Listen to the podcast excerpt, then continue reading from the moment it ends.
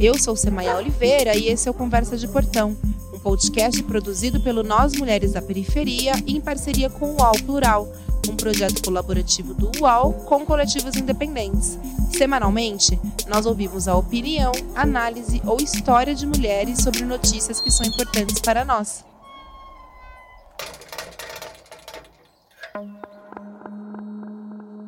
Possivelmente você não se lembra de uma edição do Big Brother Brasil com tantas pessoas negras como a que estamos assistindo em 2021, certo? E sabe por quê? Porque nunca existiu. Mas isso não significa que a subrepresentação a qual estávamos acostumados não gerasse certos impactos. Grande parte das pessoas não negras desse país ou as que simplesmente ignoram a discriminação racial não têm a menor ideia de como uma exposição com esse porte pode afetar o dia a dia de quem tem a pele preta. Vou dar um exemplo. Vocês se lembram da participante Solange Cristina? Hoje você pode encontrá-la nas redes sociais como Sol Ela foi uma das integrantes da quarta edição do programa, lá em 2004, e ficou conhecida nacionalmente por cantar a música We Are the World do jeito que ela sabia naquela época, já que não é obrigada a falar inglês, certo? Eu tinha 17 anos na época e teve quem me chamasse de Solange por aí. E isso não se resume apenas ao Big Brother. Vou dar outro exemplo. Em 2006, a Globo lançou a série Antônia. Eu era uma telespectadora do programa. Sempre gostei de rap, sempre fui moradora da periferia de São Paulo, então tinha a ver comigo aquilo ali. O que eu não gostava era de andar pelos corredores da universidade e ouvir as pessoas gritarem: Aê, Antônia! Não preciso nem dizer que participantes de reality show ou personagens brancos que aparecem na televisão não trazem impactos para o dia a dia de pessoas brancas, não é mesmo? A Paula, por exemplo, foi a vencedora do Big Brother Brasil em 2019 e ela teve várias falas racistas e homofóbicas, inclusive. Mas saiu de lá campeã. Duvido que mulheres que se parecem com ela corram qualquer risco de andar por aí e ouvir alguém gritar: Aê, Paula! Então, quando eu soube que o Big Brother Brasil deste ano teria nove participantes negros, obviamente isso me preocupou e fez com que eu acompanhasse o programa como eu nunca fiz antes na história. E eu não fui a única.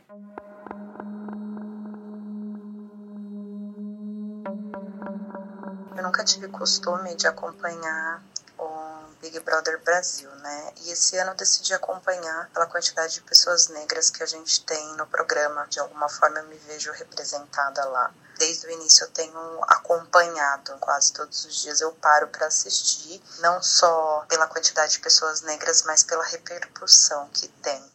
Essa voz que você acabou de ouvir é da Renata Loá, empreendedora do ramo da beleza e moradora da região do Jaguaré, na zona oeste de São Paulo. Assim como ela, a Lívia Lima, que é minha sócia e cofundadora no Nós Mulheres da Periferia, aliás, você já deve ter escutado a voz dela por aqui, ela também se apegou ao programa. Mas isso começou no ano passado, na edição de 2020, por conta da pandemia. E como a pandemia ainda não passou, Nesse sentido, a gente continua em isolamento, não imaginava que a gente ia continuar, né? Precisando de um Big Brother para a gente se entreter. Mas, enfim, estamos aí precisando de alguma coisa para se alienar um pouco, porque é pesado, é difícil. E acho que todo mundo ficou feliz quando saiu o resultado das pessoas que eram. Realmente, eu acho que foi uma, uma sacada muito grande do programa da Globo, enfim, pôr tanto preto junto porque sempre é isso, a gente sempre é um, sempre é a cota, né? Sempre para constar que, que colocou. E aí acho que provocou isso na cabeça de todo mundo. Caramba, o que, que vai ser disso? Meio a meio? Nunca, a gente nunca é representativo meio a meio em lugar nenhum, né? Nos lugares de poder, né? Que a gente diz. E acho que a, a gente ficou curioso de assistir para ver como é que ia rolar isso, né? E acho que também ninguém imaginava o BO que virou também. Eu acho que não dá para dizer que toda essa confusão não tenha sido por causa disso porque acho que nunca se ficou numa situação tão exposta, tantos negros é, problematizando essa questão, que sempre problematizam, mas antes não, não tinha tanta gente ao mesmo tempo.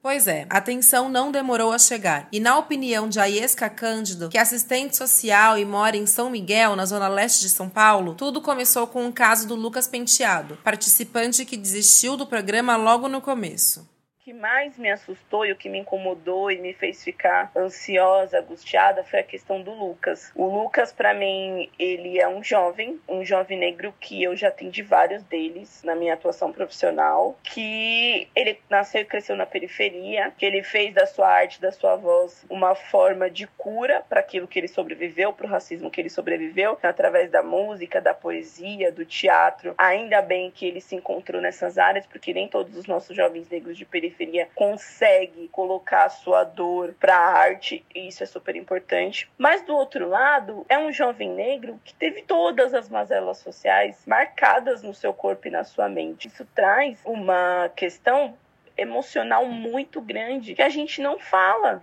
E a gente não fala entre nós, pessoas negras, a gente não fala socialmente, são pouco, é muito pouco a literatura sobre o dano emocional que o racismo traz. E quantos dos nossos jovens negros têm a possibilidade de participar de diálogos e espaços de escuta para fazer frente às suas curas, né? conseguir possibilitar cura para isso que o racismo nos causa. São muito poucos. Eu fui fazer terapia e análise com 23 anos de idade. Depois de dois anos de formada que eu fui ter grana para fazer análise e terapia. Não é acessível, né? São poucos os profissionais, psicólogos e psiquiatras no SUS. Aquilo foi me dando uma agonia. Ver o Lucas naquele sofrimento e não ser acolhido foi me dando muita agonia. Foi assim para mim, cortou, cortou na carne, porque nós não podemos nos crucificar. Já tem muita gente que faz isso. É, esse cancelamento que estão falando, a gente já conhece o que é o cancelamento. A gente que é preto, que é da periferia,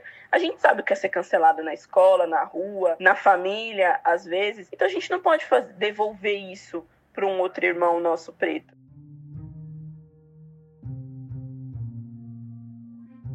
Eu concordo com a Iesca. Já tem muita gente que faz isso. E não faltaram exemplos de pessoas que usaram as redes sociais para questionarem essa ou aquela atitude, mas no fim agiram de forma racista. E sabe quando me chamavam de Solange ou Antônia lá atrás? Pois é, já tem gente passando por isso.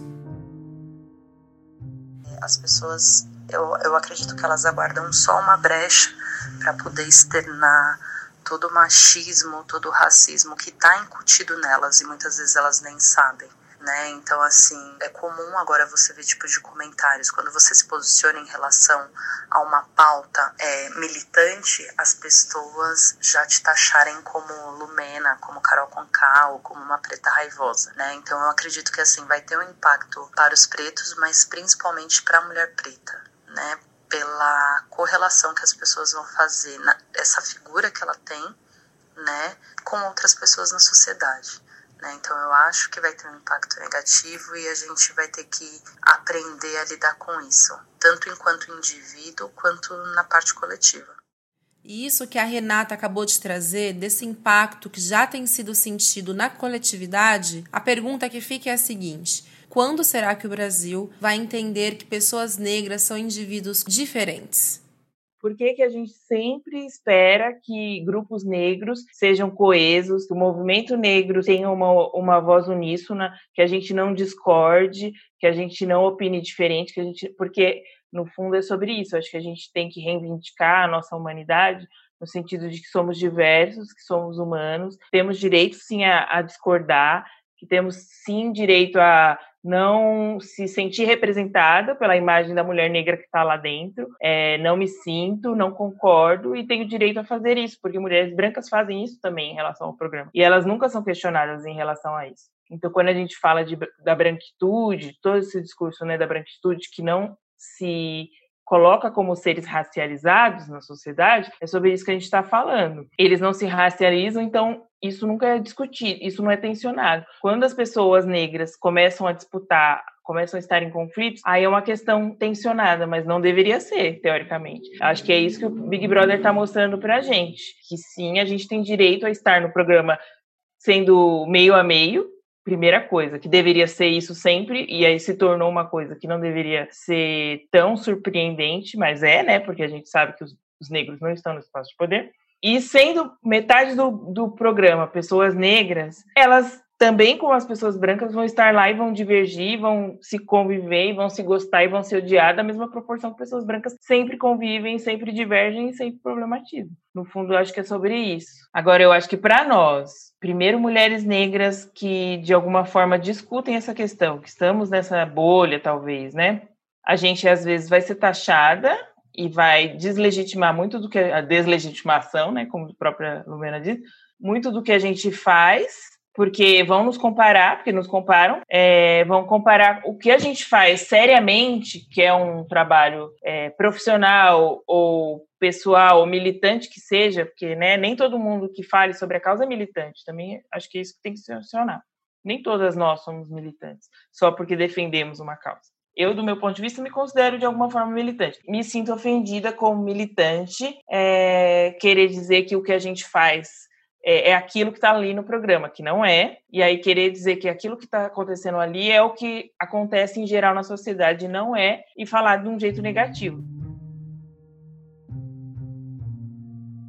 Durante o programa, um dos assuntos que mais cresceram aqui fora foi sobre o tal do racismo reverso, que não existe e nem poderia existir já que pessoas brancas nunca foram limitadas ou violentadas pelo fato de serem brancas. Essa é uma questão básica e a gente até pode conversar sobre isso num outro episódio, mas guarda isso com você. Racismo é muito mais do que insultar o tom de pele de outra pessoa. O racismo faz parte de uma estrutura de poder que exclui pessoas não brancas. E é uma pena que a gente ainda não tenha compreendido isso de forma mais ampla, não é, Aisca? Então, agora, para a gente voltar a falar que não existe racismo entre negro quanto a negro, vai demorar quanto tempo? Quanto a gente vai ter que avançar nessa discussão de novo? Porque agora a referência é aquilo que está colocado lá no BBB. Ah, existe sim. O que fulano fez com outro é racismo. É triste porque para a gente reconstruir demora muito tempo. E o que, que a gente precisa fazer agora? A gente precisa observar e ouvir os nossos referenciais teóricos atuais sobre este fenômeno. A gente tem que se instrumentalizar também. Eu também não sei tudo. Eu não sei quanto isso vai repercutir. E eu preciso estar amparada dos filósofos, dos teóricos do, do nosso movimento, de o que, que isso vai reverberar. Eu não tenho ódio da Carol Conká. Eu tô super mobilizada em relação ao que a família dela tá sofrendo. Porque ela vai ser cancelada e vai ser cancelada duramente. Então isso tem uma repercussão pro filho dela, pra mãe dela. Eu consigo olhar para isso, mas quantas pessoas não estão conseguindo olhar, gente? O Projota tem família. Então, acaba sendo a mesma coisa que aconteceu com o Lucas. Eles fizeram lá dentro e aqui fora a gente está fazendo com eles. E é assim que a gente vai combater essas questões.